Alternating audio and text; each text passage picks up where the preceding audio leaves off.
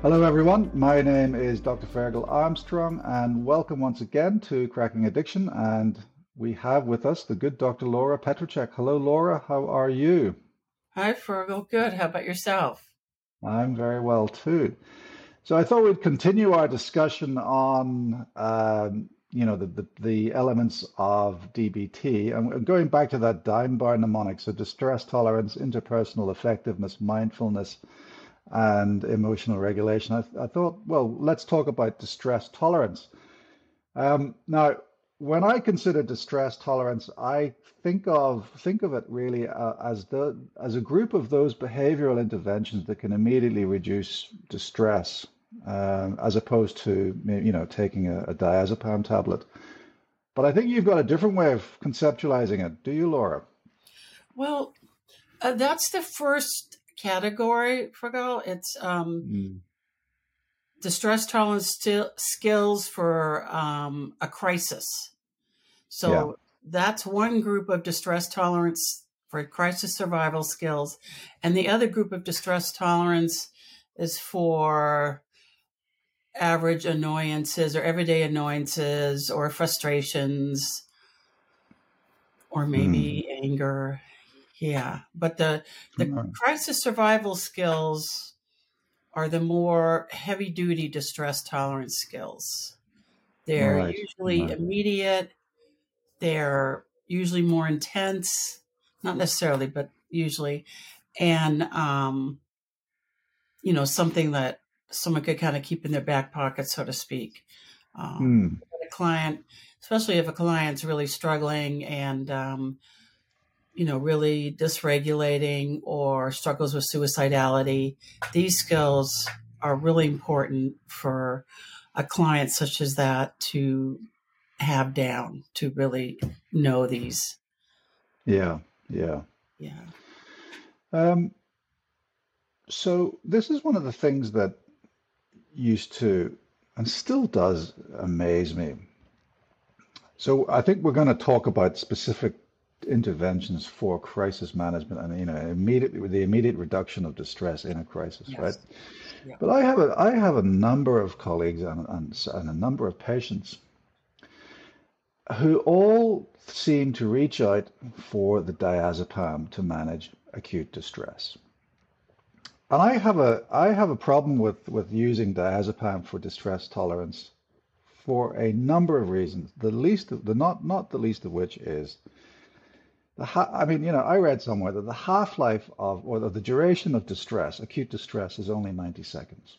If you if you can get through the the first 90 seconds of whatever it is that's upsetting you, it, gets mm-hmm. better after 90 seconds. So you've actually instead of holding your breath for 10 seconds or counting to 10, you got to count to 90. But nonetheless, there is a, usually a finite endpoint to distress, right? Correct. And then when you consider that diazepam doesn't really get to its peak effect. So when I swallow a diazepam tablet, you might notice the beginnings of an effect, but you don't get the peak effect for diazepam for at least 90 minutes. Yeah. Right? So yeah, on the one hand, you have. Oh, go ahead. So on the one hand, you have acute distress lasting 90 seconds. Yeah, you, you pop a Valium, pop a diazepam because you're distressed Right. But it doesn't really kick in for at least 90 minutes. Exactly. Yeah. So that in, the situation or incident has already passed. Yeah. You know? Yeah. And unfortunately, um, Fergal, where we live in a very, uh, you know, addictive, not necessarily addictive. Well, we are an addictive society, but we're, we grow up with, you just watch the ads on TV. You got a pain, take a pill. If you're yeah. distressed, take Valium. If mm. you're tired, take drink five Red Bull. I mean, there's you know so many medications. I mean, I, I literally some clients when they first come to see me, they're on a medication to wake up, to help them when they're stressed, to help them when they're tired, and, and it's like all day long until they go to bed. Yeah. Even, and then they're on a medication to go to sleep. Yes. So like then yeah. They're on, so they're on an upper and a downer, and they're all antagonistic. Yeah uh-huh. and it doesn't help their um, it really affects their mental health in a negative way and they're probably also on psychotropics but i don't think they get the full advantage or positive effect being on so many other mood altering dependent drugs because yeah. Valium is highly dependent. And, you know, going back to the 90 seconds, um, there's uh, Dr. Jill Bolte uh, wrote a book called My Stroke of Insight, and yeah. she had a stroke and you know wrote this beautiful book and just talks about it. But she talked about that a feeling, uh, the lifetime of a feeling or life, you know, uh, the time of a feeling is 90 seconds. She also, in her research, found the same thing. Yeah. So sometimes I have clients like, oh, if I start crying, I'll never stop. Well, let's just try an experiment, you know, yeah. because a lot of times clients don't even allow like a little yeah. bit of feeling to come up because they're so afraid they have this in their mind. The feeling will go forever and or a long time. And unfortunately, you know, we're not used to feeling our feelings. So it probably mm-hmm. does feel like an hour or something, even though it's only 90 seconds. um, but uh, yeah, and I actually, um, in my presentations re- and in them doing therapy with clients, remind them it's only 90 seconds. That's the average lifespan of a feeling. Yeah. Um, so if we could just get them through that, you know, and yeah. it's, it's, I don't think it's quite the same uh, time, but I've read that the acuteness of feeling suicidal is is actually very short. Um, mm. If we could just help a client get over that acuteness of suicidal feeling, um, you know, that too shall pass.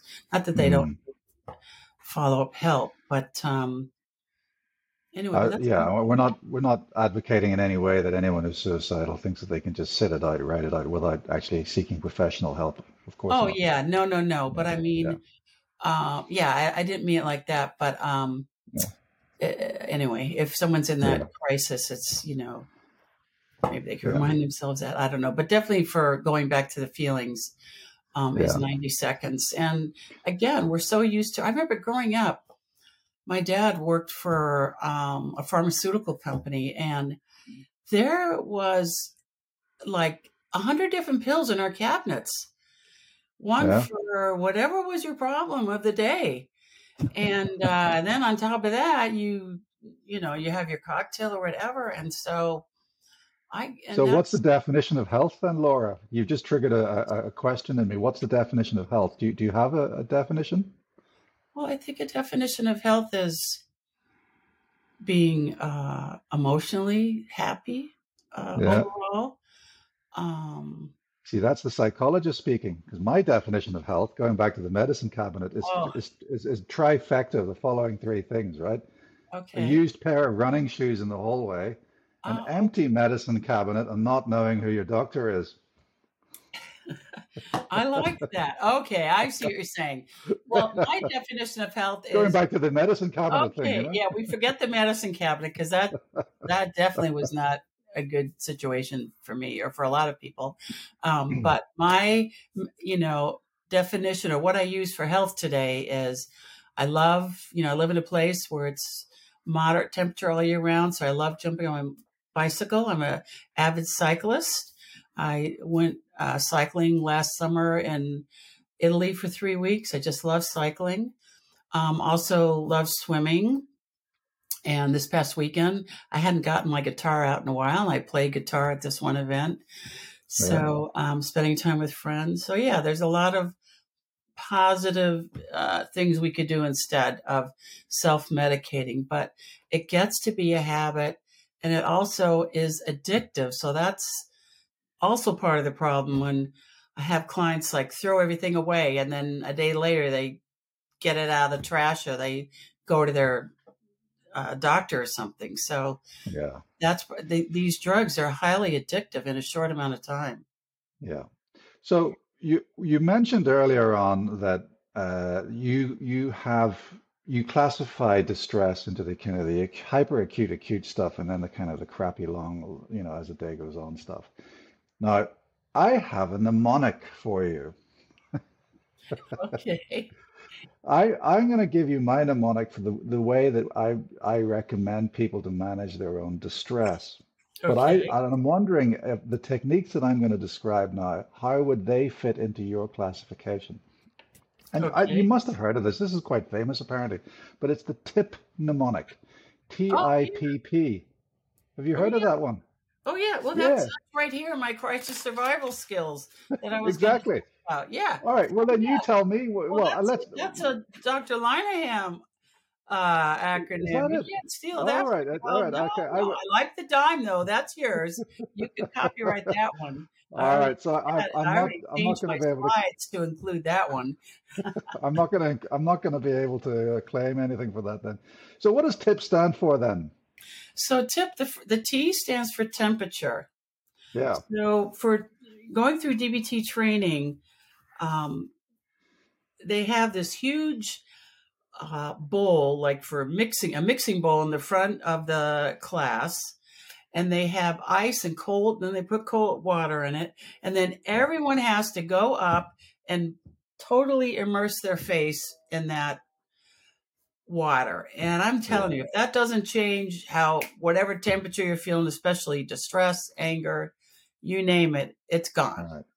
You're so thinking, why does that work? Do you know why that works? Because it physiologically lowers our blood pressure. Yes. Really fast. Yes. And it's like everything shuts down. And when we're in hyperarousal, you know, our yeah. face is flushed, uh, we're breathing shallow, we're breathing fast, yeah. um, our thoughts are going zzz, and uh, our negative thoughts.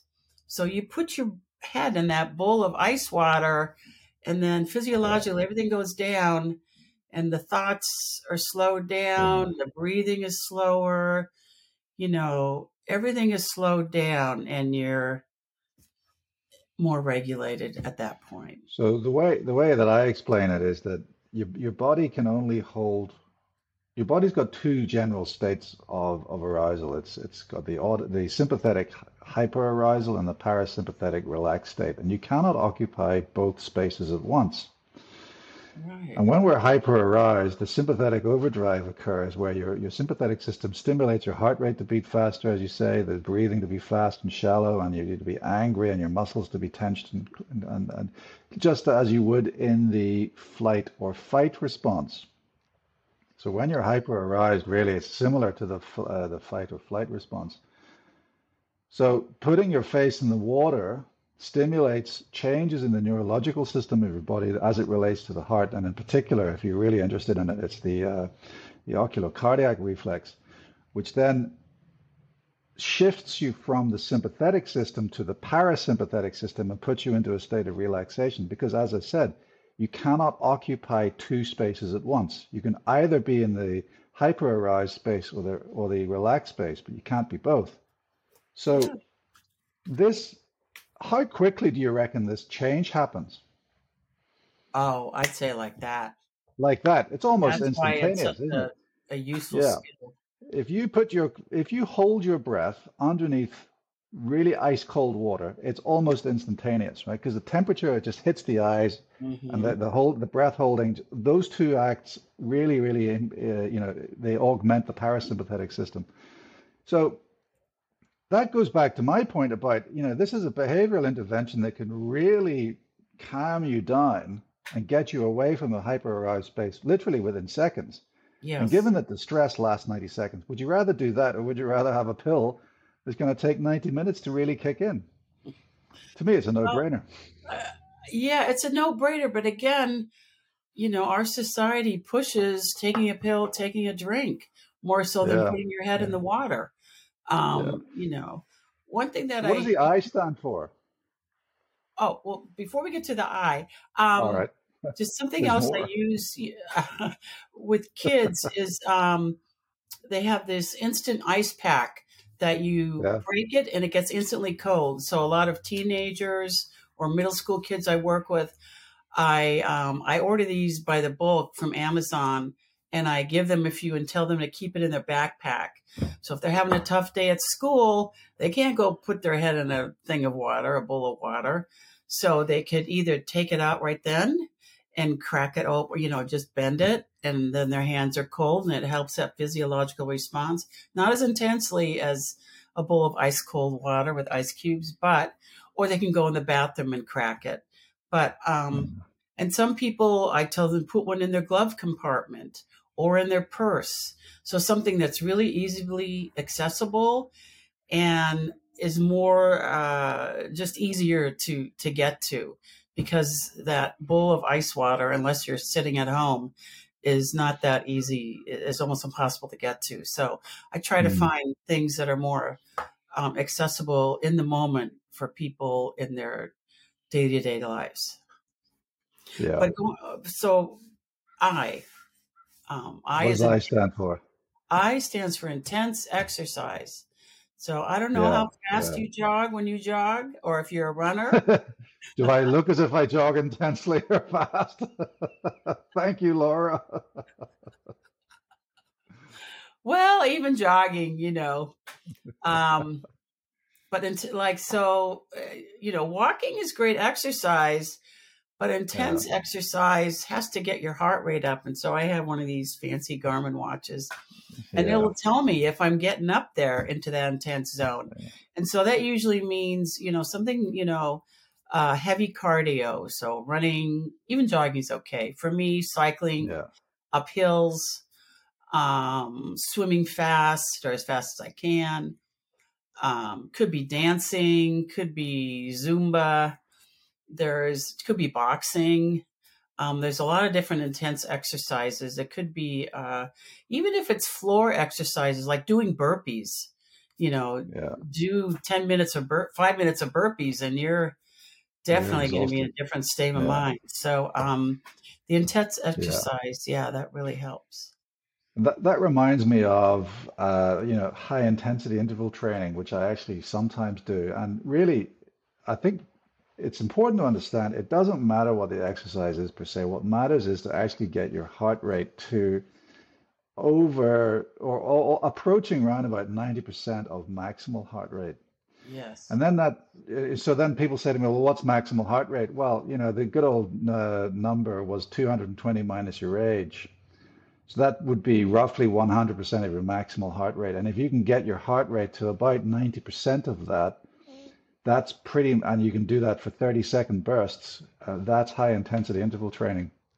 And I, so I recommend that kind of exercise to people who are trying to get um, the the I for intense exercise.